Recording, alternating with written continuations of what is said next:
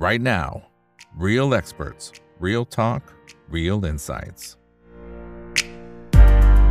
สวัสดีครับ สวัสดีเพื่อนๆนักทุนทุกคนนะครับ นี่คือไรนาบายอีบันพศทุกเรื่องที่นักทุนต้องรู้นะครับ และสำหรับวันนี้นะครับ เรื่องที่เราต้องรู้นะครับ คือ business model ของ NetBay นะครับ ซึ่งตอนนี้ต้องบอกว่ามีการปรับกลยุทธ์เยอะพอสมควรเลยทีเดียวและน่าจะมี S curve ใหม่ที่น่าสนใจด้วยนะครับ วันนี้ได้รับเกียรติจากคุณพิชิต วิวัฒน์รุจิราพงศ์ครับประธานเจ้าหน้าที่บริหารบริษัท NetBay จำกัดมหาชนนะครับ สวัสดีครับคุณพิชิตครับสผวัมสดีครับสวัสดีครับ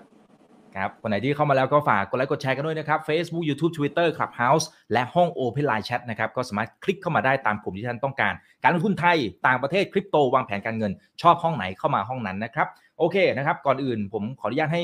ทางด้านของคุณพิชิตนั้นอธิบาย business model ของ NetBay หน่อยนะครับเผื่อท่านไหนที่เขาอาจจะยังไม่ได้เข้าใจนะทั้งในตัวกลุ่ม Digital Business Service นะครับแล้วก็กลุ่ม Digital Transformation ครับเรียนเชิญเลยครับ ครับ ขอบคุณมากครับคุณอิกคืออธุรกิจของ NetBay เนี่ยจริง ๆ เราเปิดตัวเปิดบริษัทมาตั้งแต่ปีเกือบ 20 ปีละคือปีถึงปลายปีนี้ก็ประมาณ 19 ปีนะครับ เราวางจุดยืนของเราเป็น innovative technology company ก็คือว่าเราไม่เป็นเอ่อ system integrator หรือ SI เหมือนกับพวกทำธุรกิจ IT ทั่วไป แล้วก็ไม่เป็น software house เราวาง business model ของเราเนี่ย เราพัฒนาตั้งแต่ดิจิทัลแพลตฟอร์มตั้งแต่สมัย 19 ปีที่ผ่านมานะครับ แล้วก็ทำซอฟต์แวร์ as a service แรก ๆ ของประเทศไทยเลย แล้วก็ให้บริการตั้งแต่ ลูกค้าต้นน้ำกลางน้ำปลายน้ำพูดง่าย ๆ เราสร้างดิจิทัลอินฟ a สตรักเจอร์ทางด่วนข้อมูลเนี่ยในการเชื่อมโยงกับทุกปาร์ตี้นะครับ นั่นคือการที่เราวาง business model แล้วก็จุดยืนของเราเราเซตไว้ตั้งแต่ 19 ปีก็คือว่า เราจะชาร์จกับลูกค้าเป็น per transaction base ก็หมายถึงว่าจ่ายเป็น per ครั้ง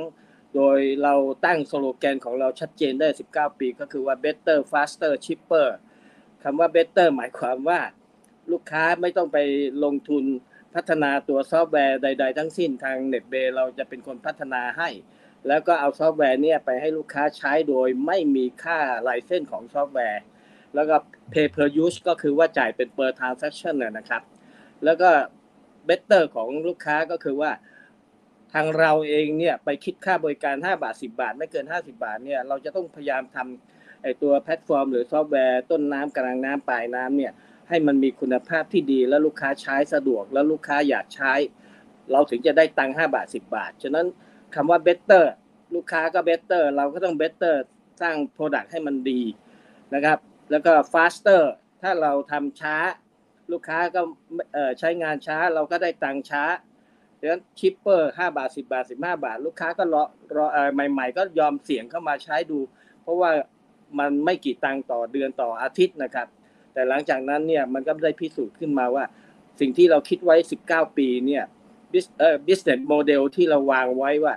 better faster cheaper แล้วเป็นดิจิทัลแพลตฟอร์มแล้วก็ทำต้นน้ำกลางน้ำปลายน้ำเหมือนกันเราสร้างทางด่วนเสร็จแล้ว พอลงจากทางด่วนเนี่ยมันจะไปต่อรถต่อเรือ เราก็สร้างทางเชื่อมไปถึงไอ้รถกับเรือได้ ไปไปด้านหลังเนี่ยคือพูดง่าย ๆว่าในในธุรกิจของทุก แขนงทุกอุตสาหกรรมเนี่ยถ้าถ้าจะมองให้ชัด ๆ ก็คือว่าแพลตฟอร์มอันนี้เรารองรับสามอย่างอย่างที่หนึ่งก็คือว่าการทำธุรกิจของกลุ่มอุตสาหกรรม หรือกกลุ่มพวก retail เนี่ยมันจะต้องมีการค้าขายกันในยุคนี้เรียกว่าเอ่อต้องโอเอ่อเป็นออนไลน์กับออฟไลน์ฉะนั้นในอดีตเนี่ยส่วนใหญ่เป็น physical คือการซื้อขายแบบธรรมดา เปิดร้านค้าหรือเอาเซลล์วิ่งไปตามโรงงานอุตสาหกรรม แต่ตอนนี้มันมีทั้งออนไลน์ ซึ่งในแพลตฟอร์มของเราเนี่ยมันรองรับตั้งแต่ต้นน้ำก็คือว่าเป็นเหมือน e-commerce platform แต่เราเน้นไปทาง B2B กับ B2G เป็นหลักนะครับ รายได้ของเราก็มาจาก B2B เป็นหลักร้อยเปอร์เซ็นต์ครับอืมอืมครับ ตรงนี้ตรงนี้จะเป็นประเด็นที่สำคัญเหมือนกันนะครับ เพราะว่าตัว business model ค่อนข้างจะแตกต่างจากหุ้นหลาย ๆ ตัวที่อยู่ในตลาดด้วยนะครับเพราะว่าหลายตัวอย่างที่ที่คุณพิชิตบอกนะครับ คือเขาจะเน้นไปพวก SI system integration แต่คุณพิชิตมองใช่ครับเห็นเพนพอยต์มองเห็นปัญหาอะไรในในแวดวงของการทำธุรกิจหรือแม้กระทั่งทำเอ่อทำฝั่งของรัฐบาลด้วยนะครับทำไมถึงออกมาในรูปแบบของ transaction fee เก็บอันนั้นอาจจะดูเหมือนเล็กน้อยนะฮะห้าบาทสิบาทโอ้แต่ถ้าเน้นวอลลุ่มปริมาณเนี่ยนะครับมันรวมๆกันเนี่ยมันก็เยอะพอสมควรทำไมถึงคิดโมเดลนี้ออกครับผมเจออะไรคือรับคือจริง ๆ ต้องต้องเรียนอย่างนี้ว่า ผมเองเนี่ยเอ่อเมื่อประมาณ 19 ปี 20 ปีที่แล้วเนี่ย ผมศึกษาของต่างประเทศ เขาทำเรื่องนี้มามาก่อนเราเยอะหลายปีนะครับฉะนั้นสิ่งที่ผมแปลกใจก็คือว่าทำไมประเทศไทยที่มันมีธุรกิจทางไอทีเรื่องเป็นเอ่อเนี่ยทำไมไม่เอาโมเดลของเมืองนอก ซึ่งมีเป็นเป็นสิบปีนะครับโมเดลที่ทาง NetBay เราทำเมื่อ 19 ปีที่แล้ว เมืองนอกมีทำก่อนเราเอ่อร่วม 30 ปีอะนะครับฉะนั้นเขาจะมีเรื่องของตัวตัว transaction อย่างเงี้ยเยอะเลย แล้วก็แต่ละเจ้าเนี่ยก็ยักษ์ใหญ่มาก อย่างเช่นของอเมริกา ซึ่งประมาณ 20 กว่าปีที่แล้วผมศึกษาของเขาเนี่ย เออเราก็เห็นโมเดลว่าเออเขาคิดเป็น transaction base แล้วทุกอย่างเนี่ยสมัยก่อนเนี่ยมันยังไม่มีระบบ cloud computing ยังไม่มีเอ่อออนไลน์เหมือนอินเทอร์เน็ตที่คล่องแคล่วนะฮะก็คือต้องไป implement ในลูกค้าเขาก็ให้บริการอย่างนี้ ผมเองไม่ได้มีความเก่งกาจหรืออะไรเหนือเขา เราศึกษาจากเมืองนอกว่าเออเมืองนอกเขามีดิจิทัลแพลตฟอร์มมี software as a service แต่บ้านเราเมื่อ 19 ปีที่แล้วไม่มีใครทำเราก็เลยลองมาเสี่ยงทำดูนะครับ ซึ่งตรงนี้ก็ทำให้เป็นจุดเอ่อที่เราสามารถ break through ขึ้นมาจนถึงวันนี้ แล้วก็เอ่อผลประกอบการก็พออยู่ได้นะครับกับ อืมครับ อะไรที่เป็นสิ่งที่ความแข็งแรงของ business mo- business model ในรูปแบบนี้นะครับแล้วก็เป็นสิ่งที่คุณพิชิตรวมถึงผู้บริหารสามารถทำได้ แต่ว่าคนอื่นๆเนี่ยอาจจะไม่สามารถทำได้เพราะเท่าที่ผมดูคู่แข่งในในธุรกิจนี้มันอาจจะยังดูไม่ได้เยอะขนาดนั้นนะครับผมแสดงว่ามันต้องมีความยากอะไรบางอย่าง ใช่ครับ โดยเฉพาะอย่างยิ่งก็คือว่า คือคืออย่างนี้ฮะผมเองโดยส่วนตัวผมไม่มีองค์ความรู้เรื่องไอทีนะ เพราะผมไม่ได้จบมาด้านนี้ แต่ผมเห็นเมืองนอกมานานแล้ว แล้วก็ครับคิดว่ามันเป็นวิธีที่น่าจะถูกต้อง แต่ก็ต้องยอมรับว่าตอนที่ช่วงสองสามปีแรกเนี่ย ผมก็เกือบตายอะเพราะว่ามันไม่มีรายได้เลย แต่เราก็ต้องอดทนทำแต่ตอนตอนช่วงสองสามปีแรกที่เราก่อตั้งเนี่ย มันมีพนักงานสี่ห้าคนเอง มันก็ยังพอรับไอ้ค่าจ่ายเงินเดือนอะไรก็ไหวก็ทนกันไป แต่พอหลังจากที่ผ่านมาถึงวันนี้เนี่ย มันก็ได้พิสูจน์ว่าไอ้โมเดลตรงนี้อะมันมันยิ่งชัดเจนว่า ต่อไปเนี่ยมันจะต้องมาทางนี้เพราะเป็น SI เนี่ยมันก็ต้องไปเอาฮาร์ดแวร์เอาเอ่อ network เอาซอฟต์แวร์ Oracle หรือเอ่อ IBM ทุกอย่างมา implement แล้วก็มาได้ตังค์ไอ้กำไรเขาก็จะน้อยลง ฉะนั้นตรงนี้เนี่ยในจุดอย่างนี้เนี่ยถ้าคุณอีกไปดูของเมืองนอก ไม่ว่าเป็นจะ salesforce.com หรืออะไรพวกเนี้ยมันเป็นรายได้ที่มันเติบโตแบบมหาศาลเลยใช่แล้วก็เขาขายได้ทั่วโลก ผมคิดว่าอันนี้ประเทศไทยเนี่ยยังขาดนะครับ ทั้งเน็ตเบเราเองมาถึงวันนี้ 19 ปีก็ต้องยอมรับว่าเราไปไป educate ให้กับลูกค้าทั้งภาครัฐและเอกชนเนี่ยเหนื่อยมากเลย เพราะว่ามีเจ้าเดียว ถ้ามันมีมีห้าเจ้าสิบอ่าเจ้ามันจะช่วยกันผลักดันแล้วก็ทำให้ตลาดมันตื่นตัว เหมือนกับบลบลจเป็นโบรกเกอร์ ถ้ามีโบรกเกอร์แค่รายเดียว ผมว่าคนเล่นหุ้นก็ไม่เยอะ แต่พอมีโบรกเกอร์เป็นสี่ห้าสิบราย มันก็ช่วยกันทำให้เอ่อ คนเล่นหุ้นเนี่ยเป็นหลักสองสามล้านเอ่อสองสามล้านรายอะไรอย่างนี้นะครับ ผมคิดว่ารายได้ของเน็ตเบย์ห้าบาทสิบาท ไม่เกินห้าสิบาทเนี่ย ถึงวันนี้เนี่ยถ้าสมมุติว่าเราคิดว่าเป็นทฤษฎีพาเรโตยี่สิบแปดสิบเปอร์เซ็นต์ไอ้ยี่สิบเปอร์เซ็นต์เนี่ยมันเจเนเรตรายได้ของเราเนี่ย เราก็คิดลูกค้าที่เป็นรายใหญ่เนี่ยห้าบาทสิบาท ไม่เกินสิบห้าบาท แต่ไอ้ที่ไปสี่สิบห้าสิบาทเนี่ยมันก็ถือว่าแปดสิบเปอร์เซ็นต์น้อยมากบางทีแต่ละเดือนนะครับ แต่นี่อันนี้มันหมายความว่าพอเวลาสมมติว่าเป็นห้าบาท ยอดขายปีที่ผ่านมาเราเกือบจะห้าร้อยล้าน ตีว่าตัวเลขกลมๆห้าร้อยล้าน ถ้าคิดแค่ห้าบาทมันเพิ่งหนึ่งร้อยล้านทรานแซคชันเองนะคุณอีกเพราะหนึ่งร้อยล้าน transaction แปลว่าทั้งประเทศเนี่ย e-document ตัวนี้มันยังน้อยมาก มันควรจะเป็นพันล้านหมื่นล้าน transaction หลายหมื่นล้านเป็นแสนล้าน เพราะว่าอย่างอย่างเมืองนอกเนี่ยโอ้โห เป็นเรื่องใหญ่นะครับ เพราะว่าแต่ละอย่างเนี่ยเขาเขาเขาเขาเขาเป็นหลักมหาศาลเลยนะครับ นี่สิ่งที่ผมเห็นครับอืมครับอ่าอย่างเมื่อสักครู่นี้ที่ที่คุณพิชิตบอกว่า ตอนนี้เราจับตลาดอะ B2G นะครับก็คือทำกับอ่าทางฝั่งของรัฐบาลนะผมก็จะว่าเป็นพวกศุลกากรอะไรอย่างนี้ใช่ไหมฮะอ่าครับแล้วก็จะมีอ่าแล้วก็จะมี B2B ซึ่งอันเนี้ยโอ้โหอันเนี้ยผมว่าน่าสนใจด้วยนะครับ แต่ถามตรงนี้ก่อนว่า แล้วเราไม่ไม่สนใจตลาด B2C เหรอฮะหรือ มันคืยังไงฮะมัน B2C เนี่ยถามว่าเราจะลงมาได้ไหมคือตัวดิจิทัลแพลตฟอร์มเนี่ยเราลงมาได้นะครับ เพราะว่าเราสามารถที่จะรองรับ B2B B2G แล้วก็ B2C แต่เนื่องจาก B2C เนี่ย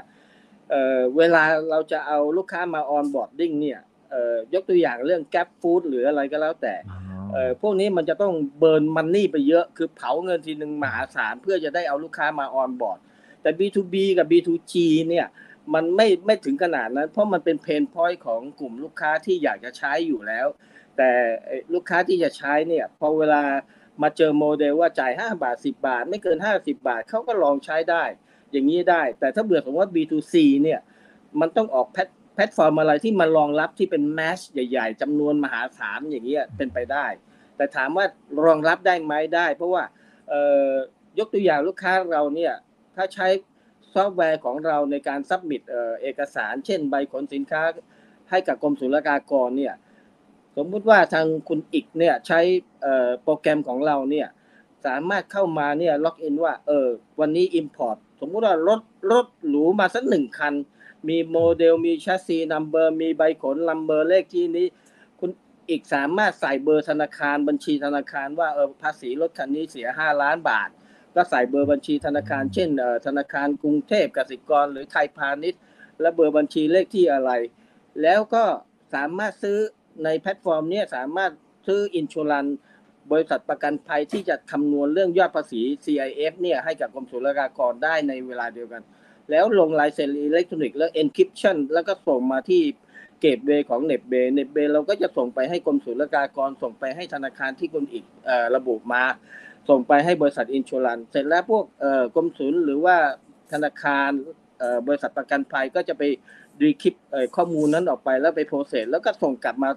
ผ่านมาที่ gateway ของเน็ตเบย์แล้วก็ส่งไปให้คุณอีกเนี่ย ทั้งหมดเนี่ย process ตรงนี้เนี่ยมันใช้เวลา1นถึงสนาทีไปไปออกรถออกจากคลังสินค้ากรมศุลกากรได้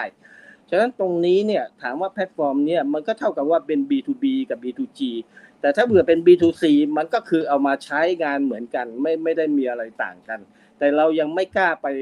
คือเนื่องจากบริษัทเราเราขนาดเล็ก เราเราไม่มีเงินเยอะขนาดเพราะสมัยที่ 19 ปีเนี่ยมันไม่มีทั้ง VC ไม่มีทั้งเงินกู้จากธนาคารได้ เพราะว่ามันต้องมีที่ดินมีบ้านไปจำนอง ฉะนั้นตรงนี้เนี่ยเราก็ค่อยเป็นค่อยไปจนกระทั่งทำมาถึงวันนี้ก็ 19 ปี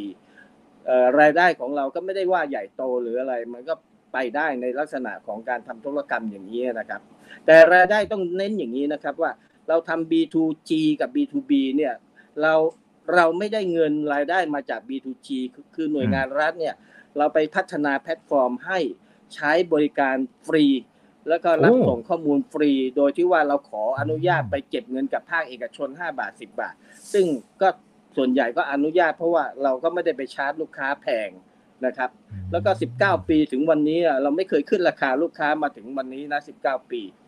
คิด 5 บาท 10 บาทก็ยังคงเหมือนเดิมไปถึงถึง 19 ปีโดยไม่ได้ขึ้นราคาครับ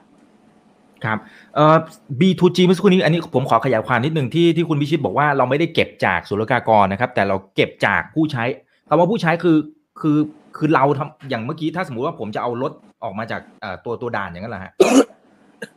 ครับ คือคืออย่างนี้ฮะกลุ่มของการการทำ exporter importer หรือว่า logis logistic supply chain เนี่ยนะครับ กลุ่มนี้เป็นกลุ่มที่ใหญ่มาก กลุ่มใหญ่เนี่ยสมมุติว่ามันจะมีตั้งแต่ผู้นำเข้าผู้ส่งออกนะฮะสองสองกลุ่มเนี่ยถ้าในในการลงทะเบียนกับทางศุลกากร ผมว่าสองกลุ่มเนี่ยน่าจะเป็นหลักแสนราย แล้วก็จะมีกลุ่ม shipping company มีกลุ่ม freight forwarder ที่ขายเราเอ่อที่บริหารการจัดการเรื่องค่าระวางเรือ ค่าระวางขนส่งทางอากาศรถเอ่อรถทางรถไฟหรือรถบรรทุกอะไรก็แล้วแต่นะ freight forwarder customs broker แล้วก็ ocean liner คือสายเรือสายเครื่องบินขนส่งทางอากาศ สาย air courier สาย terminal operator พวกคลังสินค้า แบงก์ธนาคาร พวกนี้เป็นเอกชนทั้งหมดเลยนะครับ การที่จะนำสินค้าเข้ามาสักครั้งหนึ่งเนี่ยมันไปกรมศุลกากรแค่ submit เรื่องเรื่องใบขนสินค้าที่เป็นอิเล็กทรอนิกส์ document เนี่ยนะเขาเรียก declaration เนี่ยนะครับเพียงหนึ่งครั้ง แต่ในระหว่าง ecosystem ของ 10รายที่ผมพูดมาถึง 10 กลุ่มเนี่ยมันจะต้องมีการประสานการติดต่อที่เป็น B2B เนี่ยเราก็พัฒนาพวก front end เหล่านี้ไปให้ลูกค้าใช้งานสะดวกเกิดลูกค้า สมมติว่าต้องการตู้คอนเทนเนอร์จะติดต่อสายเรือก็มาผ่านทาง gateway ของเน็ตเบย์แล้วไปสายเรือที่หนึ่งที่สองที่สามไม่ต้องไปเข้าเว็บไซต์ของแต่ละสายเรือทีละสายทีละสายทีละสายนะครับหรือจะไปขนส่งทางอากาศเครื่องบิน หรือจะไปหารถบรรทุกไปหาคลังสินค้าทุกอย่างเนี่ยมันเป็นระหว่าง B2B ทั้งนั้นเลยนะครับหนึ่งชิปเมนต์เนี่ย B2B อาจจะ 9 9 ครั้ง แต่ B2G ไปกรมศุลกากรแค่ใบขนแค่ครั้งเดียว ฉะนั้นในในใน B2B เนี่ยก็ต้องเรียนว่าในลูกค้าทั้งหลายเนี่ย 95%ก็ยังเป็นการใช้กระดาษแล้วก็ใช้โทรศัพท์ ใช้แฟกซ์บ้างอะไรทำนองอย่างนี้นะครับ ซึ่งเราก็พยายามจะ educate เพื่อให้เขาตอนนี้ก็เริ่มดีขึ้นเพราะว่ามันเป็นยุค digital transformation แล้วก็เอ่อเอ่อการแข่งขันมันมันมันต้องการลดต้นทุนก็เลยกลายเป็นว่าทุกคนก็เริ่มเข้าใจและโดดเข้ามานะครับ นี่คือคือ ecosystem ของยอดนำเข้าส่งออก แล้วก็ปี 2021 เนี่ย ผมเข้าใจว่าตัวเลขของของกระทรวงพาณิชย์ประกาศว่า สินค้าที่นำเข้าและส่งออกเป็นตีเป็นมูลค่าเงินเนี่ย ประมาณ 16 ล้านล้านบาทนะครับฉะนั้น Market Share ของเน็ตเบที่ทุกคนมาวิ่งอยู่บนแพลตฟอร์มนี้เราถือว่าเป็น market leader เบอร์เบอร์หนึ่งเลย ใหญ่ที่สุดในตลาดนะครับครับ อืมครับผมโอเคเอ่อในมุมของราคาเอาเอาเฉพาะตรงนี้ก่อนนะครับ จะได้จะได้ขยายความนะครับ แต่ว่าถ้า sensitive ไม่เป็นไรนะครับ คืออยากจะแค่ทราบวิธีคิดเฉยๆครับว่าทำไมถึงเก็บแค่ 5 บาทหรือ 10 บาทนะครับผมเอ๊ะมันมันจะ 15 20 จริง ๆ มันก็ลงบอททอมไลน์ของเราทั้งหมดเลย มันเป็นเพราะว่าใช่ครับไม่อยากให้คู่แข่งเข้ามาหรือเปล่าหรือยังไงฮะมันหลักคิดเป็นยังไงคือคือคือไม่ได้หาไม่ได้ที่จะไม่ให้คู่แข่งเข้ามา เพราะว่ามันไปห้ามใครกันไม่ได้ แต่ปัญหาคือว่า การที่เราคิด 5 บาท 10 บาท สมมติว่าลูกค้ารายกอไก่นะครับเขามี transaction เนี่ยปีหนึ่งเนี่ยอาจจะจ่ายเรา 5 บาท แค่คิดครั้งครั้งละ 5 บาท แต่เขามีเป็นไม่รู้เท่าไหร่ เดือนหนึ่งอาจจะจ่ายเราเป็นหลักล้านกว่าบาทก็มีนะครับ หลายแสนบาทก็มี แต่บางรายอาจจะจ่ายแค่หมื่นกว่าบาทห้าพันกว่าบาทก็มี ฉะนั้นมันมีลูกค้าค้ากันไป ฉะนั้นลูกค้าที่มันจ่ายห้า ห้าพันกว่าบาทหมื่นกว่าบาท หรือหลายหมื่นบาทเนี่ยอาจจะต้องจ่ายถึงห้าสิบาทต่อ transaction นะครับ แต่ลูกค้าที่มันรายใหญ่มากๆ สมมติว่ามีเป็นหลักล้านใบ หรือว่าห้าแสนใบ เขาบอกเฮ้ยไม่ไหวจ่ายทีหนึ่งสิบบาทหรือยี่สิบบาทเนี่ยมันมหาศาล เราก็ใช้วิธีการว่าห้าบาทสิบาทอะถ้ายิ่งเยอะยิ่งดีเฮ้ยถ้าสมมุติว่าทั้งหมดมันดิจิทัลเป็น document เป็น e-document ได้นะ เอาปีหนึ่งหนึ่งหนึ่งพันล้าน transaction เราคิด transaction ละบาทหนึ่งมันก็มีรายได้เป็นพันล้านบาทละ แต่กำไรเนี่ยมันมันมันต้นทุนมันน้อยอะนะครับ มันก็เลยกลายเป็นว่าธุรกิจตรงนี้เนี่ยถึงอยากจะบอกว่าให้คนเข้ามาอีกสักห้ารายสิบรายยี่สิบราย มันก็ยังใหญ่มาก เพราะว่าถ้าสมมุติว่ายอดขายของเน็ตเบย์แค่ปีหนึ่งห้าร้อยล้าน ถ้ามีสิบเจ้าเพิ่งห้าพันล้านเองนะ แต่ยอดทั้งหมดที่ transaction ทั้งหมดมันเป็นควรจะเป็นหมื่นหมื่นหลายหมื่นล้านอะ บาทต่อปีนะครับ นี่คือสิ่งที่ที่เราอยากจะให้คนเข้ามาช่วยกันทำครับ อ่าโอเคนะครับ อันนี้พอจะเห็นภาพแล้วนะครับอ่าแต่ทีนี้ทีนี้ในมุมของผลประกอบการนะครับ จริง ๆ แล้วในช่วงที่เจอกับวิกฤตโควิด เนี่ยมันก็ผลประกอบการก็ดูจะดรอปลงมาบ้าง แต่ไม่ถึงขั้นขาดทุนนะครับ แต่ว่ามันแค่ลดเพราะว่าก่อนหน้านี้เนี่ย โตมาตลอดนะครับ โต 20-30%แบบสวยงามมากนะครับ แต่ว่าพอเจอโควิดเนี่ยมันก็ลดลงมาบ้าง เราเราเจอในมุมไหนบ้างครับผม แล้วมีการแก้ไขปรับกลยุทธ์ยังไงครับ ครับ คือตอนปี 2020 เนี่ยเป็นปีโควิดปีแรกเลยนะครับ ซึ่งพอเวลาผ่านมาใน Q1 เนี่ยเออผมเรียนตรงๆ แล้วก็พูดกับนักลงทุนไปเยอะละ บอกว่าดูตัวเลขปั๊บเราตกใจคำนวณว่าในปี 2020 ที่มีโควิดปีแรกเนี่ย เราคิดว่ารายได้เราหายไป4 50ถึง60ได้ เพราะว่าเมนหลักของเราเนี่ยเราไป cover ไอ้กลุ่ม exporter importer เป็น6-70%เป็นหลักนะครับดังนั้นมันถูกล็อกดาวน์ด้วย ทั่วโลกเนี่ยเครื่องบินบินไม่ได้ถ้าเรือก็ปิดฉะนั้นการนำเข้าส่งออกทุกอย่างเนี่ย ทั้งขาเข้าขาออกเนี่ยมันเหมือนกับเงียบเป็นป่าช้าไปเลย เราก็คำนวณตั้งแต่ปีแรกไอปี 2020 ว่าโอ้โห ถ้าอย่างนั้นรายได้ปีนั้นเนี่ยเราเราถ้าถามผมผมส่วนตัวผมก็บอกทุกคนว่า ตอนนั้นผมก็ตกใจนะครับ เพราะว่ามันสาหัสจริง ๆ แต่วิธีการแก้เนี่ย เราก็มานั่งประชุมทีมงานของเราเนี่ย ประมาณตอนนั้นยังไม่ถึงร้อยคนดีนะประมาณเก้าสิบกว่าคนนิดหน่อย เราก็นั่งคุยกันบอกว่า ถึงตกใจก็ไม่มีความหมายแล้วก็ถ้าเผื่อเราเราเราทำแต่เราก็มาวิเคราะห์ว่าไอ้ที่เราทำดิจิทัลแพลตฟอร์มทำ software as service เราอยู่ในโลกของดิจิทัลนี่ทำไมเราเราจะมากังวลตรงนี้อย่างเดียวฉะนั้นวิธีการปรับกลยุทธ์แล้วก็แก้ปัญหาของของทีมเน็ตเบย์เนี่ยเราก็เลยแบ่งทีมของเราเนี่ยเกือบร้อยคนเนี่ยแบ่งเป็นสามกลุ่มสามกลุ่มใหญ่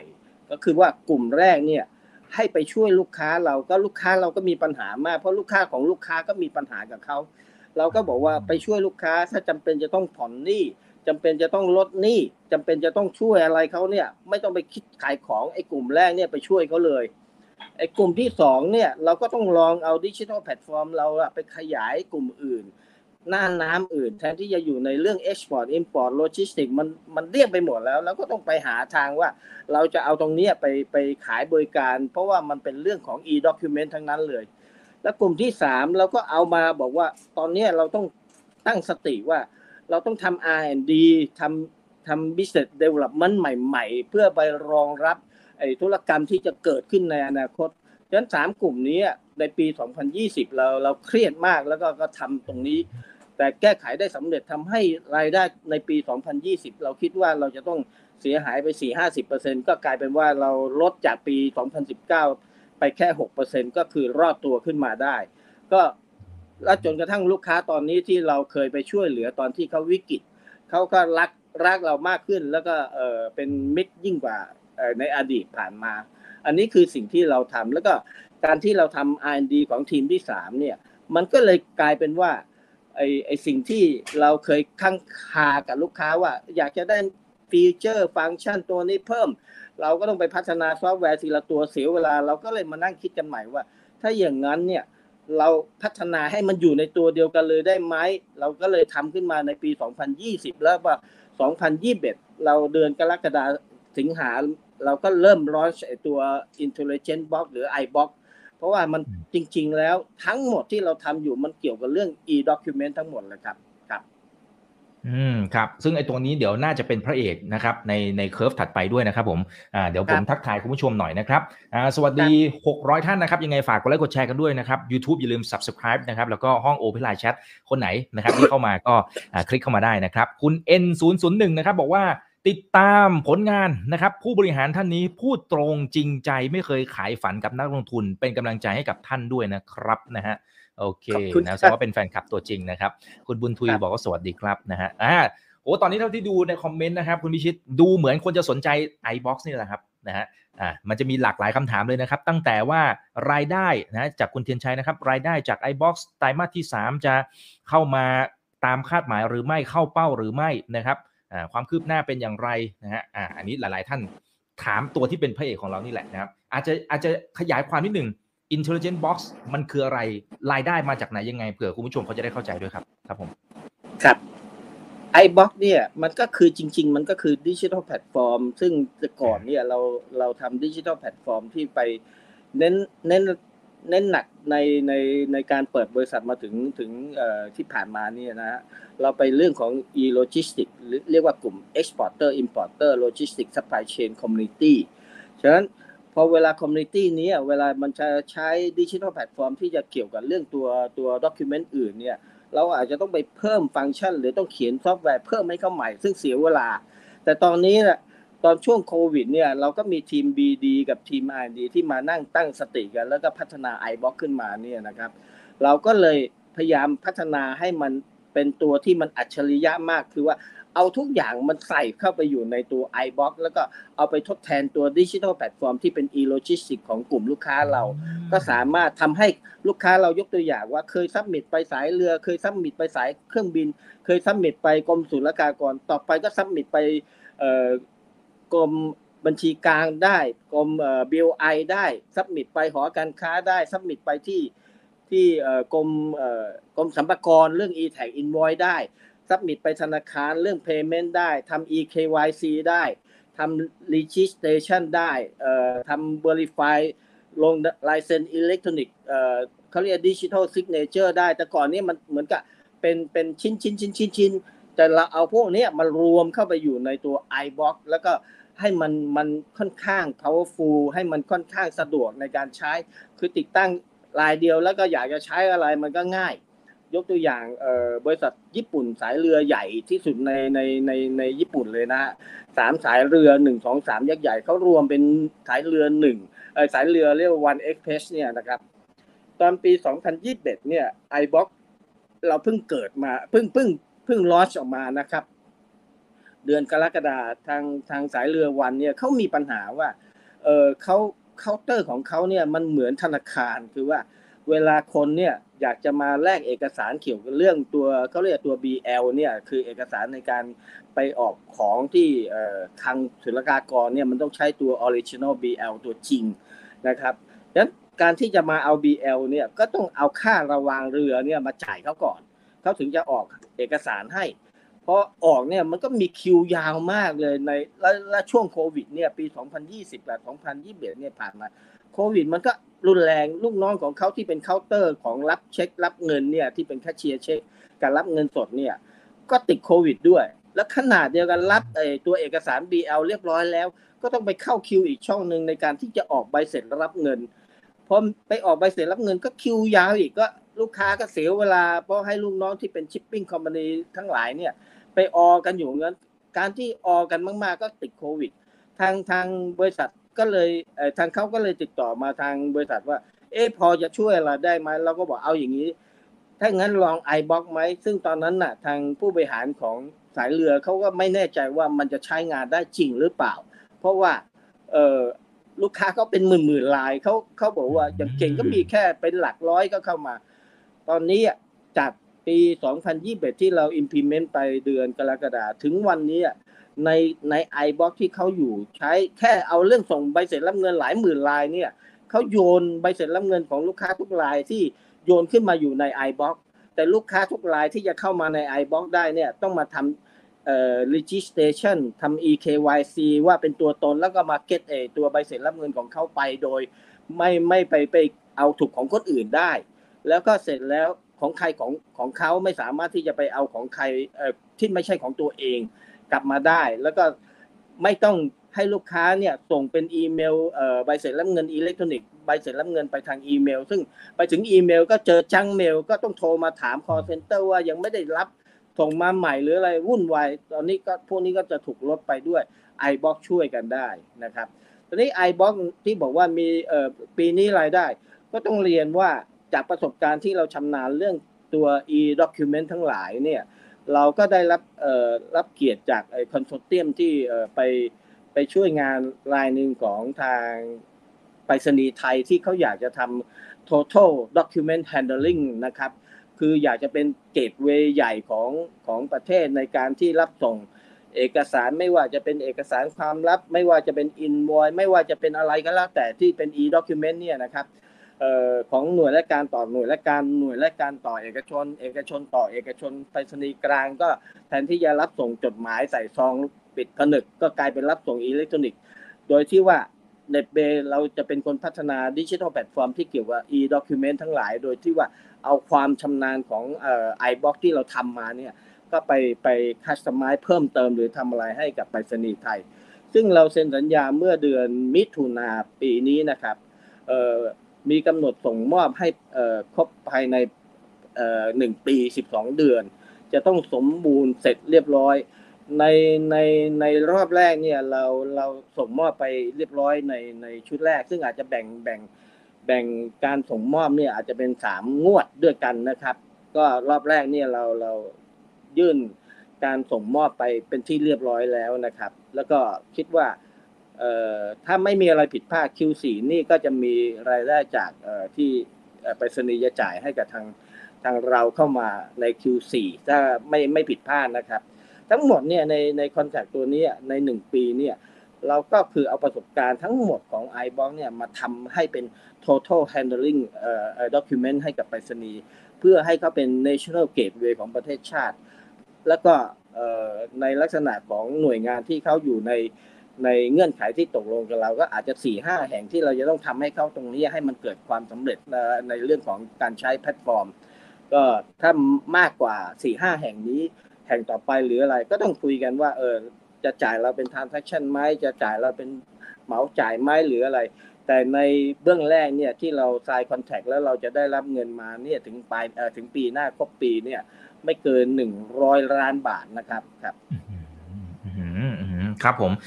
ศักยภาพที่ที่คุณวิชิตมองเห็นสำหรับตัว iBox มันมันแค่ไหนพอจะเล่าให้เห็นภาพได้ไหมครับ อาจจะไม่ไม่ต้องเป็นตัวเลขก็ได้ถ้ามันเป็นเซนซิทีฟนะครับ แต่อยากเห็นภาพว่ามันเค้กมันก้อนใหญ่แค่ไหนครับผม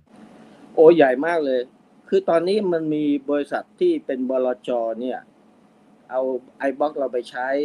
เพราะว่าบลจเวลามีมีลูกค้าเข้ามา assign ให้เขาไปเป็นกองทุนที่ไปดูแล funding ที่จะไป investment ที่ไหนก็แล้วแต่มันมีเรื่อง เอ่อเรื่องสัญญา contract อยู่ตลอดเวลาที่ต้องวิ่งไปวิ่งมาพิมพ์ออกมาเป็นหนาเป็นปึก เราก็เลยบอกว่าเอาเป็นอย่างนี้ไหมเอาไอบล็อกเนี่ยมันสามารถไปถึงบล็อกเชน มันสามารถเป็น smart contract อืมแต่ยังไม่ต้องไปใช้ขนาดนั้นหรอก เอาเป็นดิจิทัลแพลตฟอร์มหรือว่าใช้ Intelligent Box เนี่ยก็สามารถก็กำลังกำลัง implement กันอยู่กำลังทดลองกันอยู่ว่า ถ้ามันใช้ได้ลูกค้าของเขาจะกี่กี่กี่กี่หมื่นลายกี่แสนได้อีกหน่อยเนี่ย พอมันโยนขึ้น iBox มันก็สามารถดาวน์โหลดที่ไปทรายเป็นเอกสารทางอิเล็กทรอนิกส์แล้วก็เข้ามา แล้วหน่วยตัวตัวนี้มันก็สามารถใช้ทำตามกฎหมายได้ ฉะนั้นตรงนี้เนี่ยแค่ลำพังเรื่องเรื่องสัญญาอย่างเดียวก็มหาศาลไอ้เรื่องเอกสารการวางบินการออกใบเสร็จรับเงิน การทำ invoice ต่างๆ การทำ purchase order การทำออก quotation พ วกนี้มันเป็น e-document หมดเลยครับ แล้วถ้าเบื่อผมว่ามองไปที่ modern trade หรือว่าไอ้พวก SME มีสองสามล้านลาย พวกนี้มันเป็นเรื่องการออกเอกสารที่เป็นกระดาษ ถ้ามันสามารถถูก implement กลายเป็นว่าทั้งหมดเนี่ย95%ที่มันยังเป็นกระดาษเนี่ยมันค่อย ๆขึ้นมาเนี่ยเราไม่ต้องไปคิดเอ่อ transaction ละห้าบาท เอาแค่บาทเดียว ผมว่ามันเป็นอืมเป็นพันๆล้านเลยนะครับ ผมเลยอยากจะเชิญชวนว่าไม่ใช่ว่าพูดปากสวยๆว่าเออ คู่แข่งเข้ามาสกัดเพราะว่ามันยังมีตลาดใหญ่ที่มาช่วยกันทำ educate กัน เพราะไม่นั้นเอ่อทั้งเน็ตเบย์เราก็เหนื่อยมากแล้วก็แต่ละที่เข้าไปก็กว่าจะไปล้าง mindset ของเอ่อ CEO CEO COO CFO มันก็ยังต้องใช้เวลาพอสมควรนะนะครับครับอ่าอ่าครับผมเอ่ออย่างนี้อย่างนี้แสดงว่ามันไปได้ทุกวงการ ทุกถูกต้องแทบจะครับทุกธุรกิจถูกต้องเลยใช่ไหมฮะที่ที่มีต้องมีใช่เอครักบสารอะไรต่างๆ อ๋อใช่ครับ อืมอืมอืมครับ ผม โอเคนะครับ เอ่อแต่ทีเนี้ยในในเชิงของการสเกลอะครับ คุณพิชิตมันมันได้แค่ไหนครับ สมมุติว่าโหทุกคนพอฟังดูแล้วมันว้าว แล้วก็ educate แล้วก็เอ้ยเห็นประโยชน์จริง ๆ หันเข้ามาใช้เต็มศักยภาพเนี่ยมันแค่ไหน หรือว่าคุณพิชิตต้องลงทุนอะไรเพิ่มหรือเปล่า คือคือตัวตัวการลงทุนเนี่ย มันก็มีแค่คนของเราเท่านั้นเอง ถ้าไปดูงบดุลของของเน็ตเบย์เนี่ย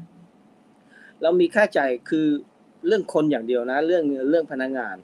ไอ้เรื่องของฮาร์ดแวร์เราก็ไม่ต้องไปลงทุนแล้วเพราะเดี๋ยวนี้เอ่อถึงแม้ว่าในอดีตเนี่ย 11 ปีที่แล้วทางเน็ตเบเราเป็นรายแรกของประเทศไทยที่ลงทุนคาวคอมพิวติ้งของ IBM เป็นร้อยกว่าล้าน แล้วเขาว่าดิชเข้ามาให้มากพอสมควร ฉะนั้น 11 ปีตอนนั้นน่ะไม่มีใครที่เป็น Data Center ให้บริการข่าว เราก็เลยจำเป็นต้องลงทุน แต่ตอนนี้เราไม่ต้องแล้วเพราะ Data Center มันเริ่มมีให้บริการข่าว แล้วก็เช่าใช้ข่าวได้เหมือนกัน แล้วถ้าเบื่อตกลงกันเรื่องความเป็น Security ได้เรียบร้อย เราก็ใช้บริการของเขาฉะนั้นตรงนี้เนี่ยค่าจ่ายมีแต่เรื่องการเพิ่มคน ตอนนี้ถามถามว่าเราจะสเกลยังไง วิธีคิดของเราก็คือว่า เมื่อวันที่ถ้าจำไม่ผิดวันที่ 14 เมื่อกี่วันนี้นะครับ ทางกรรมการผู้จัดการของเน็ตเบเนี่ยก็ได้ไปร่วมแถลงข่าวและร่วมออกงานของ AS เอ่อ Advance เนี่ยนะครับใช่ที่เขาประกาศเรื่องข่าวเอ่อข่าวแล้วก็เราก็บอกว่าถ้าอย่างนั้นก็เอา iBox เราเนี่ยเขาบอกว่าเขามีลูกค้าอยู่สี่ห้าหมื่นราย ที่จะเป็น SME แล้วก็รายกลางรายเล็กอะผมบอก iBox เนี่ยมันเหมาะที่สุดที่ AS เนี่ยจะไป implement ให้กับลูกค้าเขาแล้วก็ใช้ infra บน cloud ของ AIS ได้ แต่ดิจิทัลแพลตฟอร์ม iBox เนี่ยก็ไปอยู่บนคาวของของ AS ได้ แล้วก็คิดลูกค้าถ้าเป็นรายเล็กอาจจะคิดเป็นราย fix monthly ไปเลยว่าเดือนหนึ่งไม่กี่พันบาทหรือหมื่นกว่าบาท ถ้าเผื่อมันมัน complicate มากหน่อยก็อาจจะเป็นหลักแสนหลักอะไรก็ขึ้นมา แล้วก็รายได้เกิดขึ้นมา แล้วก็มาแบ่งกันระหว่าง AIS กับเรา ซึ่งเขาก็เปิดตัวไปแล้วนะครับ แล้วก็ตอนนี้กำลังทำกันเพื่อให้ทุกอย่างมันใช้งานได้ง่าย ผ่านมือถือผ่าน iPad ผ่านคอมพิวเตอร์ และทุกอย่างเนี่ยอยู่บนคาว AS ซึ่งเขามี infra cloud ก็ถือว่าเป็นเบอร์ต้นๆของประเทศไทยที่แข็งแรงพอสมควรอยู่แล้ว ฉะนั้นตรงนี้เนี่ยถ้าและทีมงานของเขาจริง ๆ คนของเขาเป็นหลักหลายหลายร้อยหลายพัน แต่ของ Netbay มันหลักร้อยยี่สิบคนไม่เกินจากนี้นะครับฉะนั้นไปขยายยังไงก็สู้ก็ไม่ได้ฉะนั้นเราก็ต้องอาศัย partner อย่างนี้ยที่ไปจับกับเขาแล้วก็คงจะมีอีกหลาย ๆ เจ้าที่จะเข้ามานะครับครับ อ๋อครับ AIS Cloud X นะครับที่เพิ่งจะแถลงไปนะครับครับอ่าที่คุณพิชิตบอกเมื่อสักครู่นี้นะครับ โอเค เดี๋ยวผมขอดูคำถามเลยนะครับ ตอนนี้เข้ามาแล้วก็ดูเหมือนจะสนใจตัว iBox ด้วยนะครับนะฮะเยอะมากๆเลยนะครับ เดี๋ยวผมขอดูหน่อยนะครับ อืมอ่าท่านนี้นะครับเอ่ออ้าวไปไหนแล้วนะครับเออนี่เอาเอาท่านนี้ก่อนก็ได้ครับเอ่อคุณคณินนะครับ บอกว่ายอดร้อยล้านบาทของไปรษณีย์ไทยเนี่ย มีโอกาสเป็น recurring income เข้ามาอย่างสม่ำเสมอหรือไม่นะครับ คือในสัญญาปีปีแรกก่อนเนี่ย มันมันไม่กี่หน่วยงานพอจบอันนี้ แล้วหลังจากนั้นมันก็คือมีโอกาสที่จะเจรจาต่อว่าไอ้รายต่อไปเป็นรายที่หกที่เจ็ดที่แปดที่เก้าที่สิบก็จ่ายเป็นเป็น recurring จ่ายเป็น transaction ถูกๆให้เราได้ไหมแล้วก็เราก็พัฒนาทุกอย่างให้เขาก็อันนี้มันยังไม่ได้จบในเฟสแรกที่ครบหนึ่งปีอะนะครับ ก็อยู่ที่ว่าเดี๋ยวรอ ผมคิดว่า วิธีการคิด recurring เนี่ยมันก็แฟร์กับทางไปรษณีย์แฟร์กับทุกฝ่าย แฟร์กับลูกค้า ผมว่ามันดีที่สุดแล้วนะครับครับ อืมอืมครับผมเอ่อมีท่านหนึ่งถามเกี่ยวกับคู่แข่งนะครับ ไปไหนละเอ่อเนี่ยครับเขาบอกว่าเอ๊ะถ้าสมมุติว่าเห็นมีหลายบริษัทคุณปิงนะครับเขาบอกรบกวนสอบถามหน่อยครับ เห็นมีหลายบริษัททำแบบ iBox ก็ได้นี่ใช่ไหมครับนะฮะก็มีคู่แข่ง อยู่ประมาณหนึ่งแต่ทำไมบริษัทถึงต้องเลือกใช้ iBox หมายถึงลูกค้าทำไมถึงต้องเลือกใช้ iBox นะครับมีจุดเด่นยังไงครับผม อืม คือเท่าที่ตอนนี้ทางเรา survey มาตั้งแต่ปี 2020 ถึง 2022 เนี่ยนะครับเอ่อคู่แข่งของเราเนี่ย เป็นแบรนด์ของต่างประเทศ เป็นแบรนด์ของต่างประเทศ แต่ถ้าแบรนด์ไทยเนี่ยยังไม่มีใครทำ feature function ที่ได้ cover เหมือนกับที่ทาง Netbay มีนะครับ เพราะ Netbay เราทำตัวนี้อะมันมันมันค่อนข้างครอบคลุมไปเยอะ แล้วก็เราก็เป็นเอ่อเอ่อเขาเรียกเอ่อ multi channel connectivity ทำให้การเชื่อมโยงกับภาครัฐเอกชน กับภาคธนาคาร ภาค insurance ทั้งหลายเนี่ยเอ่อทั้งภาคเอกชนและภาครัฐเนี่ยประมาณร้อยกว่าแห่งไปแล้วแล้วก็เราก็ชาร์จกับลูกค้าจำนวนน้อยฉะนั้นไอ้คู่แข่งของ domestic ของซอฟต์แวร์ตัวนี้อะยังไม่ยังไม่เห็นนะครับยังไม่เห็น แต่ ของต่างประเทศ มันก็ยังต้องพอเวลาลูกค้าอยากจะแก้ไขอะไร มันก็ต้องติดต่อไปทางเมืองนอก ซึ่งก็ยังไม่ค่อยสะดวก แล้วก็ต้นทุนเขาแพงมากนะครับเปอร์เฮดเนี่ยอาจจะคิดเป็นหลัก 2,500 อะไรอย่างเงี้ยต่อมันต่ออะไรอย่างเงี้ยซึ่งก็ค่อนข้างหนักสำหรับบริษัทที่มันขนาดกลางขนาดเล็ก ถ้าขนาดใหญ่ที่เป็นบริษัทข้ามชาติเขาอาจจะต้องใช้ของต่างประเทศก็ไม่เป็นไรครับ อืมครับ โอเคนะฮะเอ่อคุณบุญทุยบอกว่า megatrend ตอนนี้มี cloud กับฟินเทคทาง Netbay เนี่ยนะฮะเรามีโอกาสเติบโตไปพร้อมกับ megatrend นี้ยังไงนะครับ ไม่ไม่เคยได้ยินเลย cloud cloud กับฟินเทคครับผม อ่า cloud กับฟินเทคเหรอครับอ่าโอเคเราเติบโตไปพร้อมกับเทรนด์นี้อย่างไรนะครับ คือ cloud เนี่ยเราเราเอง อาจจะไม่ได้วางจุดยืนของคาวว่าไปรับจ้างบริหารไอไอข้อมูลที่ลูกค้าจะมาฝากบนคาว เราใช้คาวของเราเนี่ยทำพัฒเอ่อพัฒนา software as a service แล้วก็ใช้ของเราเอง จริง ๆ มันก็ใช้ยังไม่พอแล้วยังต้องไปเช่าคาวชาวบ้านเขาใช้อยู่ฉะนั้นเราไม่ได้ไปขยายทางด้าน cloud computing ที่จะไปให้บริการ ถามว่าศักยภาพของคนของผมทำได้ไหมทำได้ แต่เนื่องจากอันนั้นอะมันเป็นการแข่งขันที่มหาศาล เพราะว่าไอ้พวก ให้บริการ cloud service เนี่ยเวลาไปนำเสนอก็เจอคู่แข่ง A B C อะไรแข่งกัน เราก็เลยบอกทาง AS บอกว่า ถ้าคุณมี infra อย่างเงี้ยคุณขายแต่ infra มันก็ต้องเจอคู่แข่งราคาแข่งกันถูกกัน คุณบวกกับไอตัวซอฟต์แวร์ as a service เข้าไปของเรา แล้วลูกค้าอีกหน่อยติดใจคุณเนี่ย มันจะอยู่กับทาง AS ตลอดทุกปีเลย ไม่ต้องไปนั่งเสียเวลาขายข่าว ซึ่งอันนี้เราเราไม่ได้ทำเรื่องข่าวนะครับ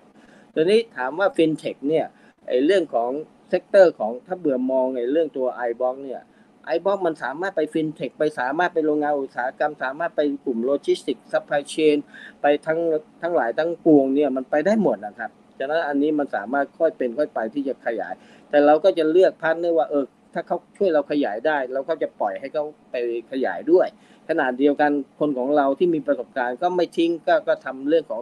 ธุรกิจ B2B เป็นหลักของเราอยู่เหมือนกันครับครับอืมครับอ่าขอบคุณครับอ่ามีท่านหนึ่งนะครับเขาบอกว่าเอ่ออยากไปสมัครงานเน็ตเบย์นะครับ เพราะได้ข่าวว่าให้เงินเดือนเยอะมากโอเคนะครับ อันนี้น่าจะแซวเข้ามานะครับ โอเค เดี๋ยวขอดูหน่อยนะครับ คุณคณินนะครับ ขออยากทราบนะครับว่าแนวโน้มรายได้ iBox ที่จะเข้ามาแบบเป็นกอบเป็นกำเลย และมีนัยยะสำคัญต่อบริษัทเนี่ยนะครับ น่าจะเห็นได้ช่วงไหนนับจากนี้ครับผม คือจริง ๆ เนี่ย ผมก็ไม่อยากจะให้นักลงทุนคาดหวังมากเพราะว่าเวลาผมครับเอ่อในปีไหนที่มันมีอะไรพิเศษขึ้นมา มันก็เป็นปีนั้นนะครับ แต่เวลาที่เราประกาศไปเข้าตลาดมา 6 ปีกว่าแล้ว เราก็บอกว่าขอให้เราเติบโตแบบเอ่อเสมอต้นเสมอปลายคือโตปีละ10%แต่ถ้าปีไหนมันมีอะไรพิเศษอย่างไอบ็อกหรืออะไรเข้ามาก็มันจะโตเฉพาะปีนั้นอาจจะโตขึ้นมาเป็น15% 20%ก็ไม่เป็นไร แต่ทุกปีเนี่ยเราก็คาดหวังให้กับนักลงทุนเพื่อไม่ให้นักลงทุนเนี่ยเเจ็บตัวนะครับ เพราะว่าผมระวังไอ้เรื่องพวกนี้ด้วย แล้วก็ไม่ขอขอเรียนตรงๆว่าไม่ไม่ไม่สร้าง story อะไรเลย แล้วก็อยากจะให้มันไปลงที่ bottom line แล้วก็ประกาศผลไปก็จะทราบเอง แต่รายได้เนี่ย ถามว่าทางผมมั่นใจไหม เพราะว่า Intelligent Box เนี่ยเออตอนนี้ทีมงานผมก็เริ่มมั่นใจมากแต่ก่อนที่ผมดีไซน์ทำอะไรคิดค้นคุยกับทีม BD คุยกับทีม R&D ไอ้ทีม marketing ทีมเซลล์ทั้งหมดก็ยังเออเอออยู่คือ เอ้ยมันคืออะไรหรืออะไรกว่าจะสอนให้เขาเข้าใจตอนนี้ก็เริ่มเริ่มเห็นผลอะคือผมเองก็ไม่ต้องไปเหนื่อยมากละเขาก็สามารถที่จะไปขับเคลื่อนต่อได้เลยครับ ครับ อืมอืมครับ เอ่ออันนี้ผมถามเสริมนะครับพอดีพอดีผมติดตามคุณพิชิตมาสักพักแล้วนะครับ แล้วก็ก็เห็นไอ้พวกนวัตกรรมอะไรใหม่ๆเนี่ยแล้วก็เป็นที่มาของของบริษัทด้วยที่บอกว่าอยากจะเป็น innovative technology company นะครับก็คือเรื่องนวัตกรรมเน้นเรื่องเทคโนโลยีต่างๆเนี่ยนะครับแล้วก็คิดอะไรใหม่ๆได้เสมอ business model ก็ดูเหมือนจะลงตัวนะครับเอ่อมันมันสะท้อนวิธีคิดของทั้งคุณพิชิตและทีมผู้บริหารหรือมันสะท้อน DNA ของความเป็นแบบ นักบริหารในยุคนี้ยังไงครับผมทำไมถึงสามารถคิดอะไรได้ใหม่ๆตลอดเวลาเลยครับผม ครับ คือคืออย่างนี้ฮะถ้าติดตามไอ้ไอ้เทรนด์ของเอ่อเทคโนโลยีของโลกอะเอ่อทางเราเองเนี่ย 19 ปีเนี่ยเราทำดิจิทัลแพลตฟอร์มแล้วก็ software as a service แล้ว mobility คือซอฟต์แวร์แบบบนมือถือบนอะไรเนี่ย อันนี้เป็นเป็นเรื่องธรรมดาละการที่เราดีไซน์เป็น multi channel connectivity ก็เป็นจุดแข็งของเราที่ทำให้คนอื่นเนี่ย จะเข้าไป connect แต่ละที่เนี่ยโอ้โห มันต้องใช้เวลามาก อันนี้คือเป็นเรื่องปกติไปละตอนนี้สิ่งหนึ่งที่เราเห็นคือว่า ทุกคนพูดกันเยอะนะครับ เอาแค่ผมเรียนว่าไอ้ดิจิทัลแพลตฟอร์มที่เกี่ยวกับ iBox เนี่ยมันก็สามารถเป็นพันๆล้าน transaction ต่อปีนะครับฉะนั้นแค่เสานี้เสาหลักเดียว แต่ขณะเดียวกันเราเอา iBox ตอนนี้เราเข้าไปแล้วนะครับ เข้าไปในในโรงพยาบาลเขาเรียก health tech เอ่อ ตอนแรกผมคิดว่าจะเอาเรื่องหุ่นยนต์ AI เนี่ยไปไปให้เขาเช่า ปรากฏว่าเขาต้องไปตั้งงบตั้งอะไรเขาบอกว่าโอ้ถ้างั้นเอามาแก้ pain point ก่อนไอ้เรื่อง iBox มาก่อนเลย เรื่อง document ทั้งหลายเนี่ยทุกโรงพยาบาลใหญ่ ๆ ทั้งภาครัฐและเอกชนตอนนี้เราเข้าไปคุยแล้วก็กำลังจะมี implement เพื่อทดลองการใช้ทดลองอะไร เพื่อจะให้เขาเชื่อมโยงเพราะว่าซอฟต์แวร์ที่โรงพยาบาลต่างๆบางทีลงทุนไปเนี่ยอาจจะเป็นหลายปีละ อาจจะเป็นเป็นสิบสิบปีก็มี แล้วไปเชื่อมโยงกับตัวแอปนู้นแอปนี้คือแอปพลิเคชันต่างๆ ไม่ได้ก็ไม่ได้ไม่ว่าไปเชื่อมโยงกับอุปกรณ์เครื่องมือทางการแพทย์ก็ไม่ได้ ฉะนั้นเราก็เลยเอาไอบองเนี่ยเป็นตัวกลางไปช่วยเขาว่าเออถ้าอย่างเงี้ยมันสามารถเชื่อมโยงแล้วอีกหน่อยจะเชื่อมโยงกับตัวหุ่นยนต์ของเราก็สามารถทำได้ ฉะนั้นตรงนี้เนี่ยตอนนี้ไอ้ทีมทีม marketing ทีมเซลล์อะเขาก็บ่นบอกว่า ตอนนี้รับไม่ทันเลยคือทุกคนก็อยากจะเอาเร็ว อยากจะเอาเร็วเราก็บอกไม่เป็นไรไม่ได้ซีเรียสว่าจะต้องมีรายได้อะไร ก็ทำให้มันเกิดขึ้นมาก่อน แล้วถึงเวลาเกิดขึ้นมาแล้วเขาไม่หนีเราแล้วก็ใช้และสิ่งที่ทางทางทางเราเนี่ยเข้าไปทางเรื่องของ health tech ทางเรื่อง agriculture platform ที่เรากำลังทำเรื่องของ smart p l a n factory อยู่ อันนี้เป็นเป็นเรื่องส่วนตัวที่ผมเป็นคนไปลงทุนนะครับ คือว่าทำแพนใหญ่มากลงทุน เพื่อจะปลูกกัญชงกัญชา ตอนแรกจะ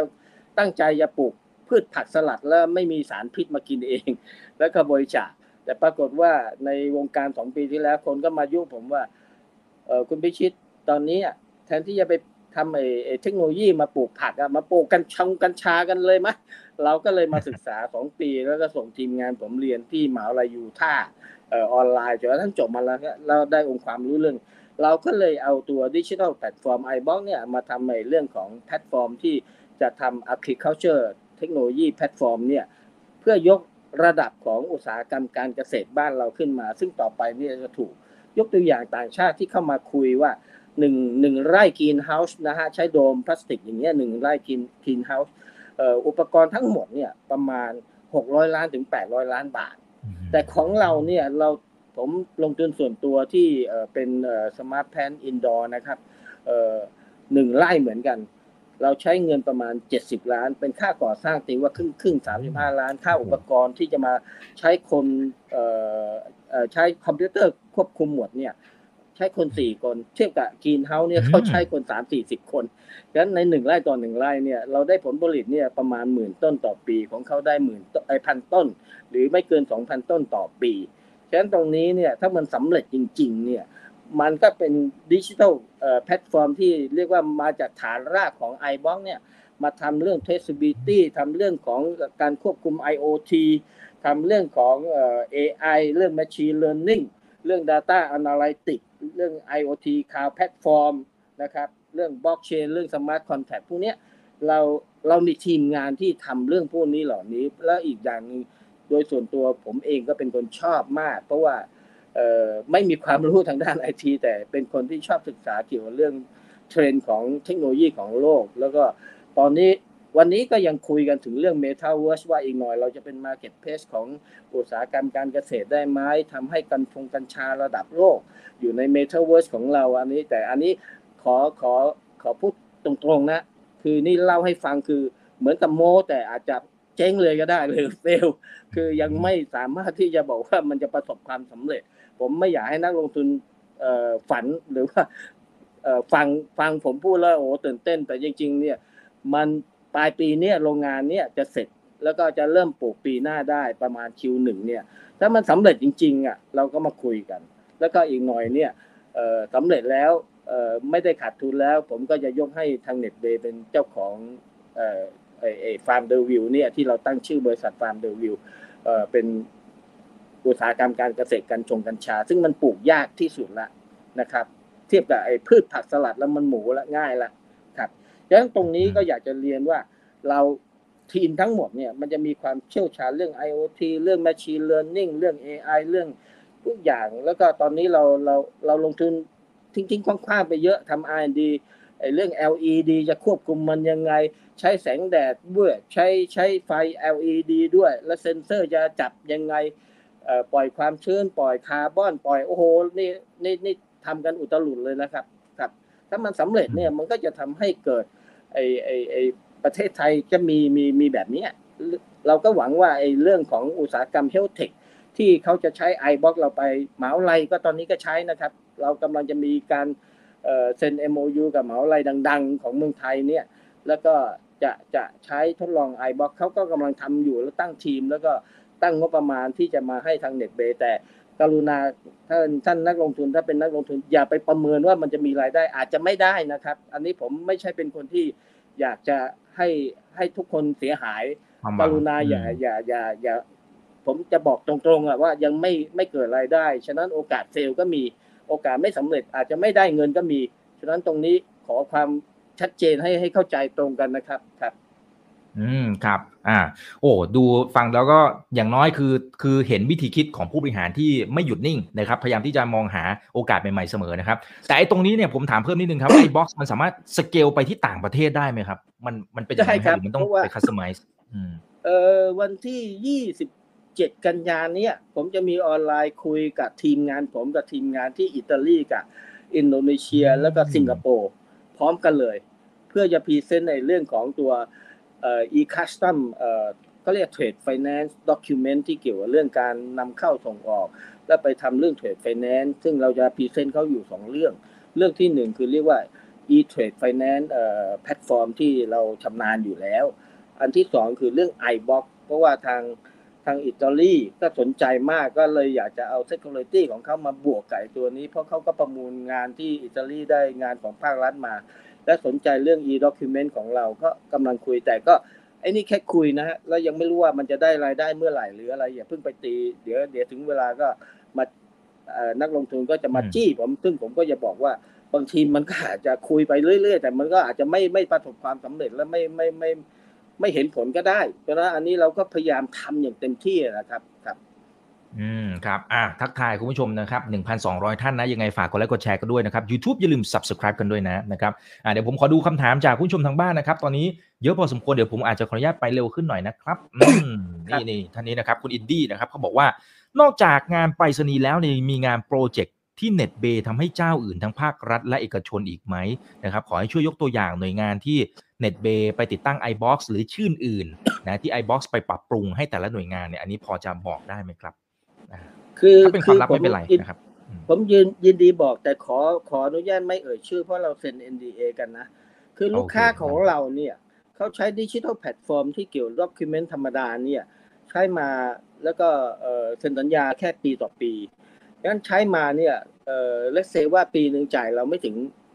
ผมจำจำตัวเลขเป๊ะร้อยเปอร์เซ็นต์ไม่ได้ ใช้มาปีต่อปีเนี่ยเอ่อจ่ายเราไม่ถึงล้านบาท หรืออาจจะล้านต้นๆ แต่ตอนนี้ขอเราเซ็นสัญญาแล้วก็ fix ให้เขาเลยได้ไหมว่าเขาเซ็นทีเดียว 5 ปี 5 ปีแต่ document ทั้งหลายเขาขอแค่เนี้ยสมมุติว่า 20 ล้านด็อกิวเมนต์ต่อปี ก็ขอให้เราคิดเขาที่ 20 ล้านบาทต่อปีนะครับ แล้วก็ 5 ปีเซ็นไปเลย เราก็จะเราเพิ่งเซ็นหลังจากไปรษณีย์ไทยไปเนี่ย เเดือนมิถุนาที่เราเซ็นกันแล้วก็เพิ่งเซ็นกับไอ้ลายนี้ ซึ่งลายนี้ที่มันเคยใช้เราอยู่แล้วจ่ายเราไม่ถึงไม่ถึงล้านบาท ไม่ถึงหลายแสนบาท แต่อยากจะจ่ายเราในปีปีถัดไปเนี่ย ผมคิดว่าประมาณกลางปีหน้าลายนี้ ก็หมดสัญญากับของเราในของเดิม ก็จะเริ่มใช้ของเราเนี่ยปีละ 20 ล้าน 20 ล้าน 20 ล้านโอ้โหเป็นเวลา 5 ปี ซึ่งเราได้ทรายคอนแทคกับเขา เรียบร้อยเหมือนกันครับครับอืมครับอ่าขอบคุณนะครับ คุณอ่ามีท่านหนึ่งนะครับ ไปแท็กเพื่อนๆมานะครับโอ้น่ารักมากนะครับเอ่อคุณฟูจิคุณฟูจินะครับเขาบอกว่ามีแนวโน้มนะครับที่ผู้บริหารจะปรับราคา per transaction ต่อ transaction ขึ้นได้ไหม ไม่ใช่ 5 บาท 10 บาท แต่ขอขยับขึ้นมาหน่อยได้ไหมตอนนี้ต้นทุนมันสูงขึ้นเยอะครับคุณวิชิต อืมเป็นไปได้ไหมคือเงินเฟ้อให้เงินเฟ้อ คำถามเนี้ยมีนักลงทุนถามผมเหมือนกัน ซึ่งจริง ๆ ถ้าสมมติว่าตอนนี้เราคิดลูกค้า 5 บาท ปรับเป็น 10 บาทโอ้รายได้เรามหาศาลเลยมหาตอศานลนี้ปัญหาคือว่าเราเป็นบริษัท Public Company เนี่ย มันประกาศคิวต่อคิวเนี่ยงบออกมาเนี่ยลูกค้ามันยังเห็นเขาตัวเห็นเลข ซึ่งเราเราตอนที่ยังมี BOI อยู่เราเราได้เน็ต40เปอร์เซ็นถ้าเราไปปรับราคาเขาผมก็โดนเขาชยันโตแน่นอนฉะนั้นตรงนี้เราก็เลยต้องเวทแล้วว่าอ่านะทนทนกันไปก่อน แล้วถึงเวลาเราไปหา ซื้อวิตใหม่ ๆ แล้วก็คิดราคาเขาเหมาะสมก็แล้วกัน แต่ของเก่าเราก็พยายามอย่าไปแตะเขาอะไรทำนองอย่างนี้นะครับ นี่นี่นี่คืออมวิธีคิดของเราครับอ่าครับผมมีหลายท่านดูจะสนใจกลุ่มโรงพยาบาลนะครับอ่าผมรวบคำถามนะครับ รวบมาเลยนะฮะตอนนี้มีโรงพยาบาลที่ใช้ iBox ของ NetBay เนี่ยแล้วประมาณสักกี่โรงพยาบาลศักยภาพ แค่ไหนไปทั้งภาครัฐภาคเอกชนทั้งหมดได้ไหม แล้วก็อีกท่านหนึ่งหุ่นยนต์ที่ให้โรงพยาบาลเช่ามีพัฒนาการอย่างไรนะครับ ที่คือที่หุ่นยนต์บไปบ้างตอนนี้ก็ต้องเรียนตรงๆว่าเอ่อเพนพอยต์ของเราอันหนึ่งก็คือว่าหน่วยงานเอ่อเอกชนหรือภาครัฐเนี่ยจะต้องไปตั้งงบประมาณ ซึ่งเราพยายามอยากจะบอกว่าให้เขาเช่าเป็นรายเดือนเดือนหนึ่งสามหมื่นบาทก็พอแล้วก็ไม่ต้องไปคิดอะไรคิดเป็นเป็นค่าใช้จ่ายต่อเดือนเลย ซึ่งก็ยังมีปัญหาอยู่ก็ถามว่าขยายไปได้มาก มันก็ทีละตัวสองตัวเสียเวลามาก อันนี้เราก็ไม่เป็นไรอดทนไปเพราะวันหนึ่งเนี่ยการ shortage ของพนักงาน employee มันจะรุนแรงมากขึ้นเรื่อยๆ แล้วสักวันหนึ่งมันก็มาเอง แล้วก็อีกอย่างหนึ่งเราก็เจจาอุปกรณ์ทั้งหลายที่เรามาประกอบเมืองไทยเนี่ยให้มันลดต้นทุนให้มันถูกที่สุด เพราะตอนนี้ต้นทุนมันยังค่อนข้างสูง ถ้าเบื่อมันถูกลงมาถึงขนาดเรียกว่าเออ ยิ่งเราก็อาจจะไปให้เช่าแบบเออเหมือนกับเวลาโรงพยาบาลเช่าไปเนี่ยมันเหมือนกับจ้างรปภคนหนึ่ง ไอของเรายังอาจจะเผลอๆถูกกว่าเขาก็จะได้ยิ่งง่ายขึ้น อันนี้ก็รอรอโอกาสรอเวลา แต่เรื่อง i b o x เนี่ยก็ต้องเรียนว่าโรงพยาบาลที่อยู่ในเครือบางทีมี 15 แห่ง 20 แห่ง ก็ถึงกับเจรจาว่าถ้าอย่างนั้นเนี่ยเอ่อเดเบมามามาร่วมมือกับไอ้บริษัทไอทีของเขาซึ่งเป็นเครือญาติอะไรอย่างเงี้ยมาร่วมกันทำเราบอกได้ ถ้าอย่างนั้นเนี่ยเรามีโปรดักอะไรก็ให้บริษัท ของคุณเนี่ยเป็นคนขายแล้วแบ่งรายได้กัน แล้วก็เราจะสอนเขาให้หมดแล้วแทนที่เราจะต้องไปดูแล 20 โรงพยาบาล 15 โรงพยาบาล คุณก็ไปทำเลย ก็ทั้งหมดเนี่ยมันก็มีการเจรจากันทุกอย่าง แต่ทั้งหมดก็ไม่ได้หมายความว่ามันจะมีรายได้ขึ้นมาทันที เพราะว่าพวกนี้มันเป็น B2B B2 เอ่อ B2B นะมันยังมีเรื่องของ implementation เล็กๆ น้อยๆ ที่มันเรื่องของ mindset บางที C C เอ่อ CEO เขาเห็นด้วย แต่พอไปเจอ COO หรือ C CFO พวกเนี้ยมันยังมี mindset ความกลัวความไม่กล้า ความไม่อยากเปลี่ยนแปลง อันนี้ก็ยังเสียเวลากันพอสมควรนะครับครับอ่าครับผมโอเคขอบคุณนะครับเอิ่มมีคุณฟูจินะครับบอกว่าเสนอผู้บริหารนะครับกับแผนในการขยาย e-document นะครับเขามองว่า e-document กับ e-signature platform เนี่ยจริงๆ ในวงการทางการแพทย์เนี่ยมีโอกาสเยอะมาก ใบสั่งยา doctor prescription อะไรต่างๆ เป็นตลาดที่ใหญ่มากผู้บริหารสนใจได้ไหมสนใจตลาดนี้ไหมครับ สนใจครับ คือผมเรียนอย่างนี้ว่าพอเราทำเรื่องกัญชงกัญชาเนี่ยเราจะทำแพลตฟอร์มตรงนี้ให้พวกหมอเนี่ยเขาสามารถสั่งผ่านผ่าน iBox เนี่ยเรื่องใบสั่งใบสั่งใบสั่งยาเกี่ยวกับเรื่องยากัญชงกัญชาอะไรก็แล้วแต่ทางการแพทย์เนี่ยเราเราคิดตรงนี้อยู่ฮะแล้วก็ คิดเรื่องของการทำเก็บข้อมูลว่าผู้ปลูกเนี่ยทั้งหมดเนี่ยเมล็ดมาจากไหนหรืออะไรจะได้ส่งข้อมูลทั้งหมดเนี่ย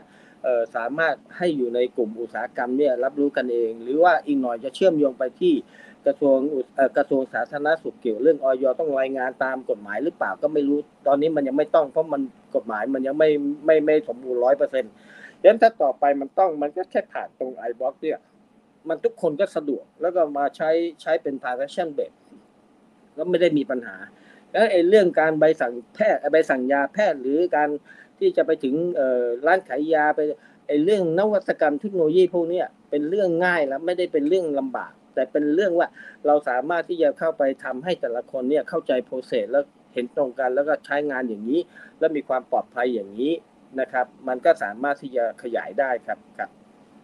อืมอืมครับผม โอเคครับ ขอบคุณมากนะครับ เอ่อเดี๋ยวเขาน่าจะอีกสักหนึ่งถึงสองคำถามแล้วกันนะครับ คุณเทียนชัยนะครับบอกว่า NetB จะมีแนวทางในการหา business partner ที่ขยายธุรกิจนะครับ อย่างไรบ้างนะฮะอ่าอย่างตอนนี้ก็มี AS ไปรษณีย์อ่ามีมีเจ้าอื่นอย่างไร มีวิธีการมองหายังไงนะครับ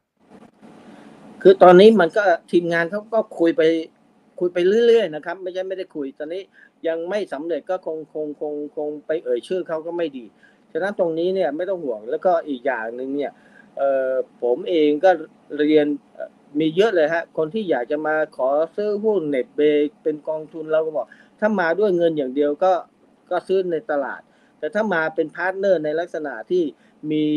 เทคโนโลยีมาช่วยกันขยายงาน เรายินดีที่ผมส่วนตัวก็ยินดีขายหุ้นให้เขาแต่ถ้ามาด้วยไอ้ opportunity ก็ได้ เราก็จะได้ มีโอกาสให้ทีมงานผม ลูกน้องผม ลูกค้าผมได้ประโยชน์ ผมก็ยินดีที่จะขายหุ้นส่วนตัวออกไปให้ แต่ถ้าเบื่อสมมติว่ามาด้วยเงินอย่างเดียว แล้วก็คอยดูว่าเออผลประกอบการเป็นยังไง ผมบอกอันนี้ผมผมเอ่ออยากจะให้ไปซื้อหุ้นในตลาดก็แล้วกัน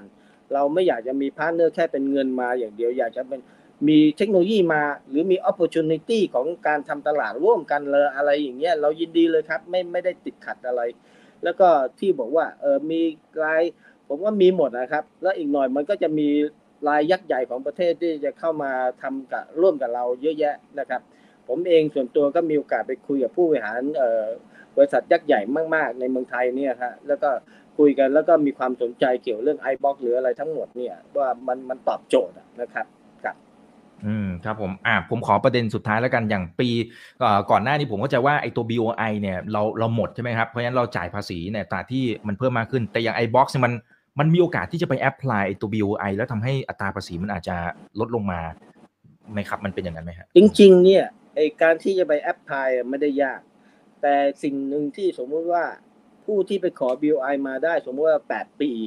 แต่ละปีเนี่ยเวลาซัมมิตเอกสารซัมมิตที่จะให้เขาแอปพูมเนี่ย พอเวลาถ้าเจ้าหน้าที่ BOI ที่เขาเข้าใจแล้วก็เคยเคยดูแล้ว ก็เซ็นเซ็นเซ็นให้เราไปแจ้งสัมภาระแจ้งให้กับพับลิกตลาดได้ แต่พอเวลาเขาเปลี่ยนขึ้นมาภายใน2ปี3ปีเขาหมุนเวียนก็ต้องมานั่งpresent กันใหม่ อธิบายกันใหม่แล้วก็ความความที่ไม่เข้าใจอีกโอ้โหบางทีเราก็หนาวนะเพราะกลัวว่าเดี๋ยวประกาศงบก็ไม่ทันอะไร ตอนนี้เราก็เลยคิดว่า อะไรที่มันเสียภาษีให้หลวงยี่สิบเปอร์เซ็นต์ก็จ่ายจ่ายมันไปเถอะแล้วก็อย่าไปยุ่งกับไอ้ไอ้ไอ้ระบบระเบียบแบบนี้เลย เพราะว่า ในเมื่อมันปีที่หนึ่งปีที่ห้ามันผ่านมาได้ปีที่หกปีที่เจ็ดปีที่แปดคุณเปลี่ยนคนคุณก็ต้องไปดูของเก่า ไม่ใช่อ้างอธิบายกันเรื่อยๆ อย่างนี้ผมก็ฝากทางผู้บริหารทางบีไอไปแล้ว บอกโอ้โหถ้าอย่างนี้ไอ้ผู้ประกอบการเหนื่อยนะ แล้วเกิดสมมติว่าไม่เซเยสขึ้นมาเราไม่พังเหรอ มันก็ไปเสียหายกับนักลงทุน ซึ่งเราก็เลยชั่งน้ำหนักตัวนี้เหมือนกันนะครับครับครับครับอ่าเอาละครับ เราคุยกันพอสมควรแล้วนะครับหนึ่งชั่วโมงนิดๆนะฮะ ยังอยู่กัน 1,200 ท่านนะครับ ก็อยากให้คุณพิชิตฝากทิ้งท้ายถึงคุณผู้ชมทางบ้านสร้างความมั่นใจนะครับสำหรับท่านไหนที่เขาอาจจะทำการบ้านอยู่นะครับ ในการที่เข้าไปลงทุนเติบโตไปพร้อมกับเน็ตเบย์ครับเชิญเลยครับ ครับ ขอบคุณมากครับขอก่อนอื่นก็ขอบคุณทุกท่านนะที่สนใจ คือเราพยายามจะคือทุกคนอะพยายามบอกว่าอยากจะสร้างธุรกิจเนี้ให้มันยั่งยืนดังนั้นผมคิดว่าไอ้สิ่งที่เราถกกันภายในของคนของเน็ตเบย์เนี่ยผมย้ำเสมอว่าเราควรจะททำธุรกิจของเน็ตเบย์ให้มันเป็นตัวอย่างของความยั่งยืนของประเทศไทยนะครับ แล้วก็ทุกอย่างให้มันโปร่งใสให้มันชัดเจน แล้วก็อย่าไปสร้าง story ให้นักลงทุนมาเสียหายกับเรา ถ้าเราจะเจ๊งเจ๊งด้วยเงินของเราดังนั้นตรงนี้เนี่ยเราชัดเจนแล้วก็ ผมอยากจะฝากว่าธุรกิจของเน็ตเบย์เนี่ย เราบริหารจนกระทั่งมันไม่มีหนี้สินไม่มีดอกเบี้ยไม่มีอะไรมีแต่ค่าเงินเดือนคน ถ้ามันเจอวิกฤตใหญ่ ๆ เนี่ย ความยั่งยืนมันก็ยังคงอยู่ เพราะว่ามันก็ยังสามารถที่จะผ่านวิกฤตไปได้นะครับ แล้วก็ยังมีเงินทุน แล้วเราก็ปันผลพยายามปันผลให้มันร้อยเปอร์เซ็นทุกปีมาหกปีแล้วครับฉะนั้นตรงนี้เนี่ยเราก็บอกว่าเราพยายามทำให้ทุกฝ่ายเนี่ยเขาเข้าใจเน็ตเบย์แล้วก็ ส่วนตัวผมเองเป็น founder ก็จริงนะ แต่ผมไม่มี family มาบริหารไม่มีลูกหลาน ไม่มีภรรยาลูกสาวคนเดียวก็ไม่เคยมานั่งบริหาร แล้วผมก็แสดงจุดยืนว่าจดทะเบียนเน็ตเบย์19 ปีที่แล้วเราใช้ Price Waterhouse Audit ผมเนี่ยเจ็ดปีแล้วที่เหลือผ่านมาปีที่ 8 ก็ใช้ EY ถึงวันนี้ เราก็บอกว่าเราวางอย่างนี้ให้ตลาดเขาเห็นแล้วก็คนที่มาต่อเนื่องกับผมเป็นเอฟกรรมการผู้จัดการเนี่ย เอ่อก็เป็นมืออาชีพที่มาจาก IBM มาจากเอ่อมาจาก Microsoft ทำงานสองบริษัทนี้ก็ร่วม 20 ปี เป็นระดับผู้บริหาร แล้วมาจอยทางเน็ตเบเนี่ย 11 ปีแล้ว เราก็ให้โอกาสให้เขาบริหารแบบเต็มที่ไม่ใช่ไปนั่งคอยจับผิดเขาหรืออะไร ผมก็วางวางคนมาต่อเนื่องจากผมเพราะอายุผม 72 ปีแล้ว ผมก็เลยบอกว่าถ้าอย่างนั้นเนี่ยเราจะพิสูจน์ว่าเน็ตเบเนี่ย ผมไม่กล้าไปโม้มากหรืออะไร คืออยากจะให้มันเป็นบริษัทคนไทยที่ให้มันเห็นชัดว่าเฮ้ยเราทำตรงตรงไปตรงมาแล้วไม่ต้องไปโม้มาก ไม่ต้องไปไซโคโลจีไม่ไปไม่ต้องไปทำให้คนอื่นต้องเสียหาย แล้วเราอยู่อย่างเงี้ยถ้ามันเกิดบัตทำลายโตขึ้นมาก็เป็นปีนั้นแหละไม่ใช่ทุกปีมันจะเป็นอย่างนั้นดังนั้นเราให้ผู้ประกอบการนักลงทุนทั้งหลายเข้าเข้าเข้าใจ culture ของเน็ตเปแล้วก็ทำอย่างยั่งยืนให้กับทุกคนนะครับ ครับ นี่คือสิ่งที่เราทำลูกค้าก็พอใจเพราะว่าเราไม่ได้ขึ้นเงินเงินราคาก็เลยครับ ครับผม โอ้ขอบพระคุณมากครับ ขอบพระคุณมากครับ คุณพิชิตเดี๋ยวยังไงโอกาสหน้านะครับตอนที่เริ่มผีดอกผลตามที่ตั้งใจแล้วนะครับ ก็อาจจะขออนุญาตเรียนเชิญกลับมาอัปเดตนะครับ ให้กับนักลงทุนฟังอีกทีหนึ่งนะครับ วันนี้ขอบพระคุณมากๆเลยนะครับ สนุกมากครับผมสวัสดีครับ เอาละฮะ ครั้งหน้าเป็นเรื่องไหนเดี๋ยวรอติดตามนะครับ นี่คือ right now by อีกบันพศทุกเรื่องที่นักทุนต้องรู้ฝากกดไลค์กดแชร์กันด้วย YouTube อย่าลืม subscribe กันด้วยนะครับ ยังไงศึกษาข้อมูลเพิ่มเติมก่อนการตัดสินใจในการลงทุนครับ สวัสดีครับ